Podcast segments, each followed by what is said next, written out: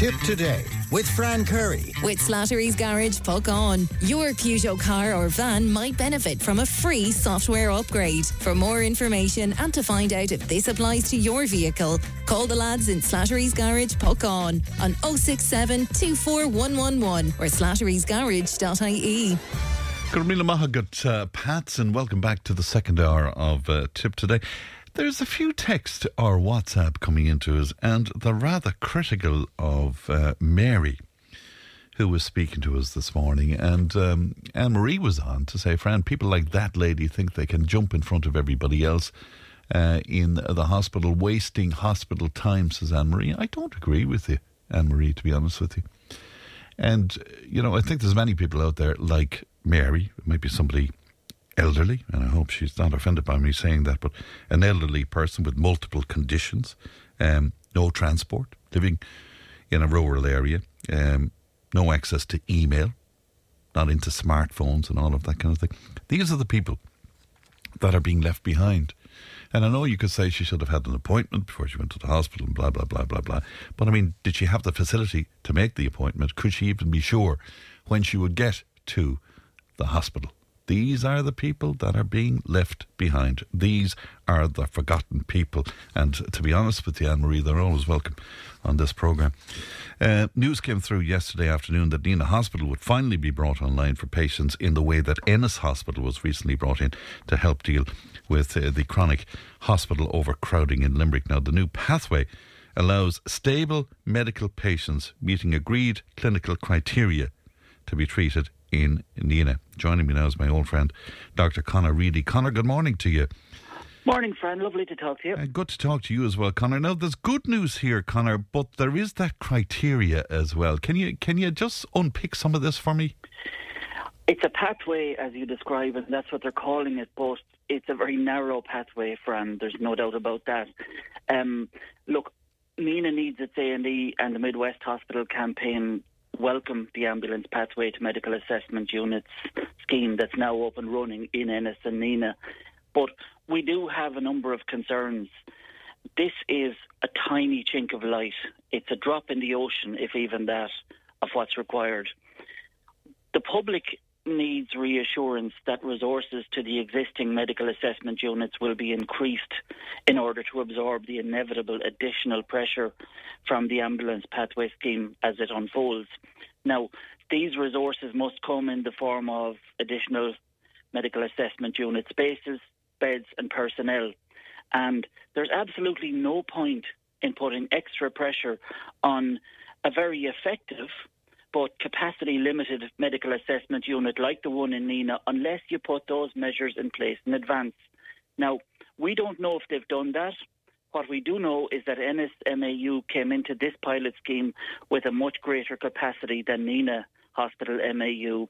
Now, to unpack it, as you say, a little bit for the listeners or people who may find themselves uh, availing of this at some point, this is not a walk in situation. Mm-hmm. Um, you can only be brought there by an ambulance, and only if the paramedics, in consultation with the receiving hospital, decide that you are an emergency case that is suitable to go to Nenagh or Ennis MAU rather than go to a UHL emergency department. So it is a narrow pathway. It is welcome, but there are huge question marks, and it all comes down to resources, Fran. If we do not have an expansion of resources in those medical assessment units, which are already under pressure mm. from their existing pathways, say, which are GPs and so forth, GPs will tell you it's, it's, it's always very difficult to get someone into a medical assessment unit at the best of times. Um, so now we have an additional layer of uh, entry, if you want, and, right. and it, it, needs to be uh, facilitated to and, meet that challenge. For clarity, A and E is not back open in Nenagh. It's uh, A and E is not back open in yes. Nenagh. A and E is not back open in Ennis or St John's. Mm. Uh, they all have the local injury units, which are good for what they serve, but um, this this has always been part of the problem. There has been some confusion out there uh, that that oh have have we had a, major breakthrough here? Um, No, we've had a breakthrough, but it's not a major breakthrough. It's a tiny breakthrough. It's welcome, but no, we Can don't you, have. can you make a comparison for me, Connor? Because my understanding is that this or a similar operation is uh, happening at Ennis since I think about the 9th of January. So have you looked at what their experience is down there? Um, it's it's very hard for us to get actual uh, empirical data on what they how that has panned out, how that has worked, because as we know, the powers that be are very. Um, eh, ungenerous in sharing information and, and about what we need. What we do know is that Ennis um, Medical Assessment Unit has up to 32 beds, where our intel tells us that Nenagh Hospital MAU has 14 Right. Monday to Thursday, um, two of which are permanently set aside for DVT patients, that's deep, vein, deep vein thrombosis. Now, Nenagh MAU, we are told, uh, we believe reliably in our medical source in this info, uh, Nenagh MAU reduces to 10 beds on Fridays, six on Saturdays and Sundays, and bank holiday Mondays. And that's because of staffing, I guess, Connor, is it? Uh, it's because of staffing and because under the um, Irish healthcare way of doing things uh, uh, from the top down, uh, people don't get as sick at weekends. And they don't have needs at weekends. I'm being sarcastic there. I know you are, Um, yes. You know, and the, but which is ridiculous because others have said it before that you know, healthcare sickness uh, being unwell is a seven day a week thing. Um, and I'm not having a pop, by the way, at Nenagh Hospital and saying that it should, you know, that that, that that's not Well, a that- Nenagh that's Hospital resources. issue. That's resources. That's resources, isn't it? Yeah. and it's also a top-down thing in the medical community all over this country. Completely, it's ingrained for years that, that everything shuts down on a Friday evening or whatever, Right. which of course it does. I'm, I'm beginning the picture you're painting for me. I'm beginning to see your point now. That you know, while on the surface this seems like a good thing, if extra resources are not being made available, Connor, it could actually compound issues in Nenagh Hospital. Of course it could.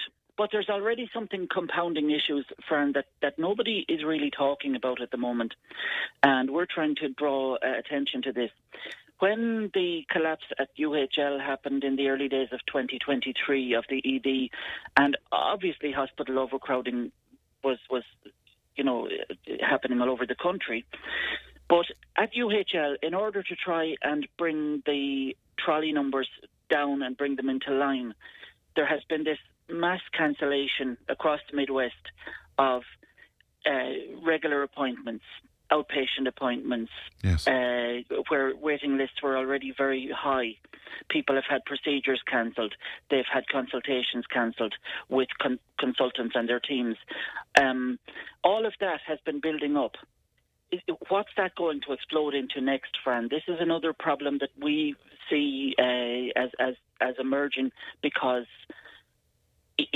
it, it's in a sense it's moving personnel around. It's moving the deck chairs in the Titanic in order to keep the Titanic afloat, and in order to keep the ED from totally melting down.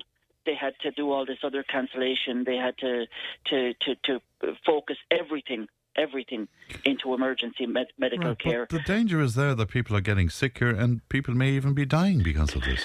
Well, there has been a correlation. Finally, people have come out and, um, you know, made a link between uh, spells on trolleys and mortality. Yeah. And people in uh, the HSE have said it, and people in uh, top level emergency medicine in this country have said it and they've spoken loudly and um, they've said they've finally admitted and said yes there is a link.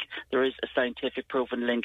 That is a very difficult pill to swallow if you pardon the pun for people um, members of the community, members of society in Ireland, uh, including in our own campaign, many people in our campaigns across the Midwest who have had people uh, die on trolleys in UHLED and to now find that yes, they're finally admitting there was a link and there is a link between mortality and being on the trolley too long. The, Um, the other thing that occurs to me, Connor, and I'd love your opinion on this. You know, the medical uh, assessment uh, assessment uh, unit pathway that now will be available to some in, Yeah. in in Nenagh is all fine and very well, but it does not indicate any change in the ideology of the Centre of Excellence, which is still UHL. We have a source in the GP community in North Tipperary who has said to us, uh, this person has said to us that there's a great danger that this pathway is, is simply window dressing. Right. And it's a response to the massive, obviously, public outcry across the Midwest and which made national headlines in the country to what happened in early January and that meltdown. And that that is this something that's only window dressing? There has been so far uh, no great change. The so-called experts who told us that uh, reconfiguration, which is now seen to have failed, um, and as Stephen Donnelly famously said to you last year on air, well, it clearly hasn't worked. Yeah. Um, so that means, you know, that means it has been unsuccessful. Um, there is still an attachment to that ideology, as you say. There is still no backing off that, and um, there are. That's where all kinds of interest groups come into it. Uh, from consultants and uh, other organisations who maybe don't want to do their work outside of a so-called centre of excellence. Um, unfortunately, the centre of excellence doesn't exist. Uh, it has not ever existed. UHL is a great hospital once you get into it, but the reconfiguration, the botched reconfiguration, has unfortunately made UHL um, a very difficult place to ever become a centre of excellence. So, no, they're not backing off the ideology. I don't know what it takes. What we do know is that the HSE and the Department of Health at, at high management levels are very, very immovable. It doesn't really matter who the Minister of the Day is, in my personal opinion. I believe they're at this point only figureheads.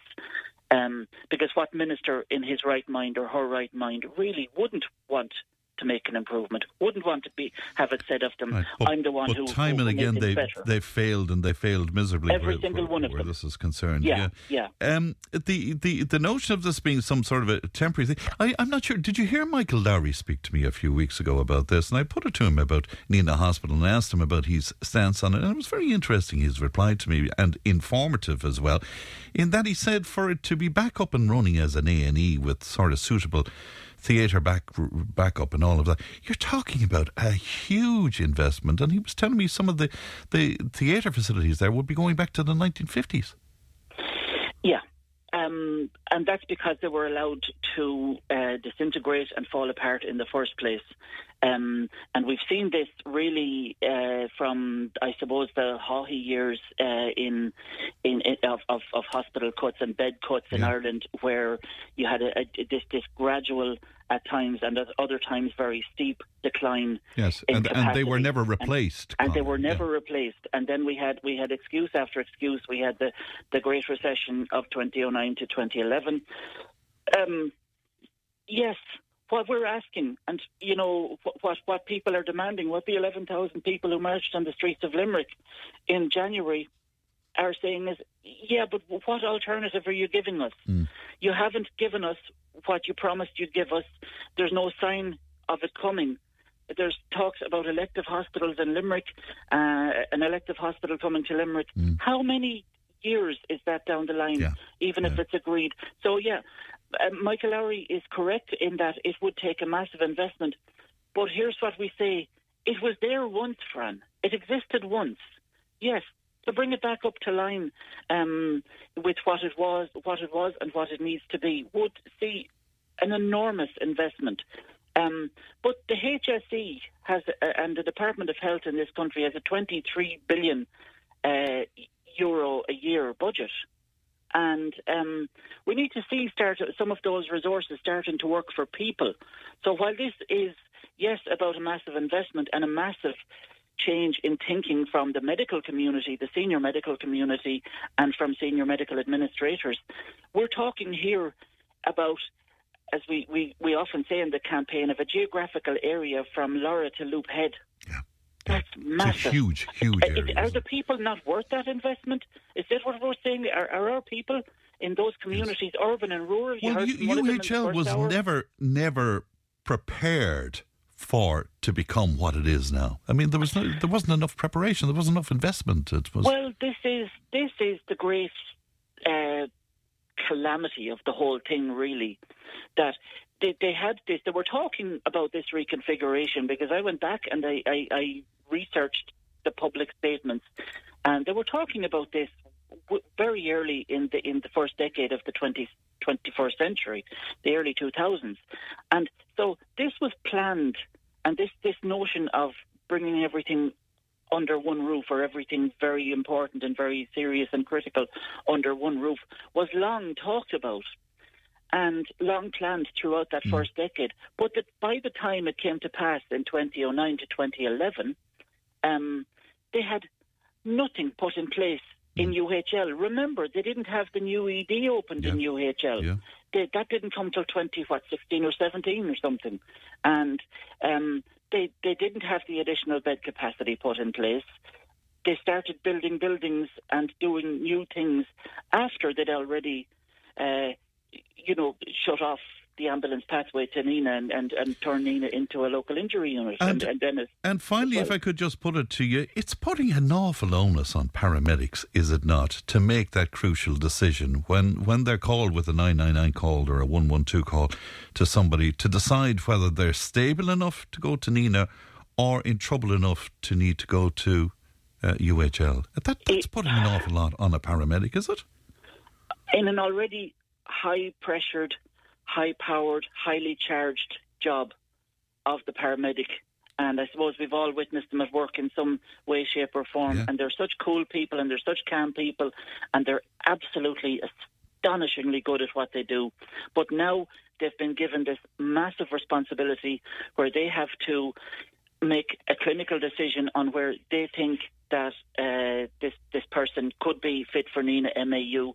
Um, but are they are they no disrespect, but as you say, it is pressure on them.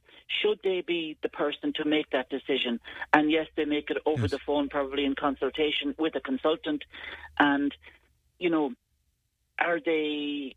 Do do they feel equipped enough to be the person? Do they have the confidence? Yes, they're amazing people, but do, should should they be the ones to have that on their right. shoulders? And and the other thing is what you described uh, to me by way of how you know capacity uh, fluctuates at Nenagh Hospital, will they have to uh, be cognizant of that as well, Connor, and say, well, whoops, now it's Saturday, so we better all go to UHL because they mightn't have the capacity. Lee, is, it all sounds a little sort of chaotic in some ways. Well, that's what where our, our GP community source says to us about the window dressing, yeah. and that's yeah. that is the great concern, um, because you know, when this this will interest you. When we got wind of this last week, friend, that this was happening, and you had Tanya on, Ali had Tanya on, and you yeah. were talking about this. This was we had we had seen letters.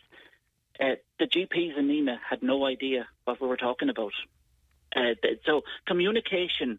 We've said this before as well. Okay. Communication across the different layers, and this is the this is a major HSE problem. Telling the right hand what the left hand is doing letting people know this is coming down the line. Um, our GP source, for one, certainly had no idea what we're talking about last week, and certainly uh, all, didn't didn't laugh in the face of the person, but said, "No, you're having me on. No way, this this isn't coming. Um, this can't because there's nothing in place for it." So uh, it it has the potential for chaos. You, you mentioned the word chaos. Mm. This has huge potential for chaos if it is not managed right, and it's difficult to have confidence that it will be managed right, not at local level. We know the folks in Nenagh Hospital and the folks in UHL are heroic in what they do, and I wouldn't have their job for the world. Mm. And we, we never give an ounce of criticism on any of them. But at management level, at HSE and the UL Hospitals Group, it's very hard to have confidence that this will be managed properly, Fran. All right. Because going on the track record. Right, but you're seeing. Uh, if, let's try and leave on something. But you're seeing you're seeing a small little chink of light, maybe, Connor. Um, maybe it is a green shoot, and okay. it is a very welcome green shoot, and we would love to see it expand. It's it's a great idea. It doesn't obviously go all the way to our needs and our our the, the people's demands in a yeah. sense, but it is a positive thing, and we would love it to succeed. All right, Connor, always a pleasure to talk to you. Thank you and good Thanks morning to you. How about you now? That's uh, Dr. Connor Reidy uh, there speaking to us. Uh, Connor is a, is a doctor of uh, history, uh, by the way, um, uh, not a, a, medical doctor. I'm sure, I'm sure he would want me to point that out. 1800 938 007. Back in a moment. Tipp FM's Tipp Today with Fran Curry. In association with Slattery's of Puckane, Tipperary's main Peugeot dealer. Slattery's Garage Puckane, the name you can trust for over 50 years in the Premier County. Slattery'sGarage.ie.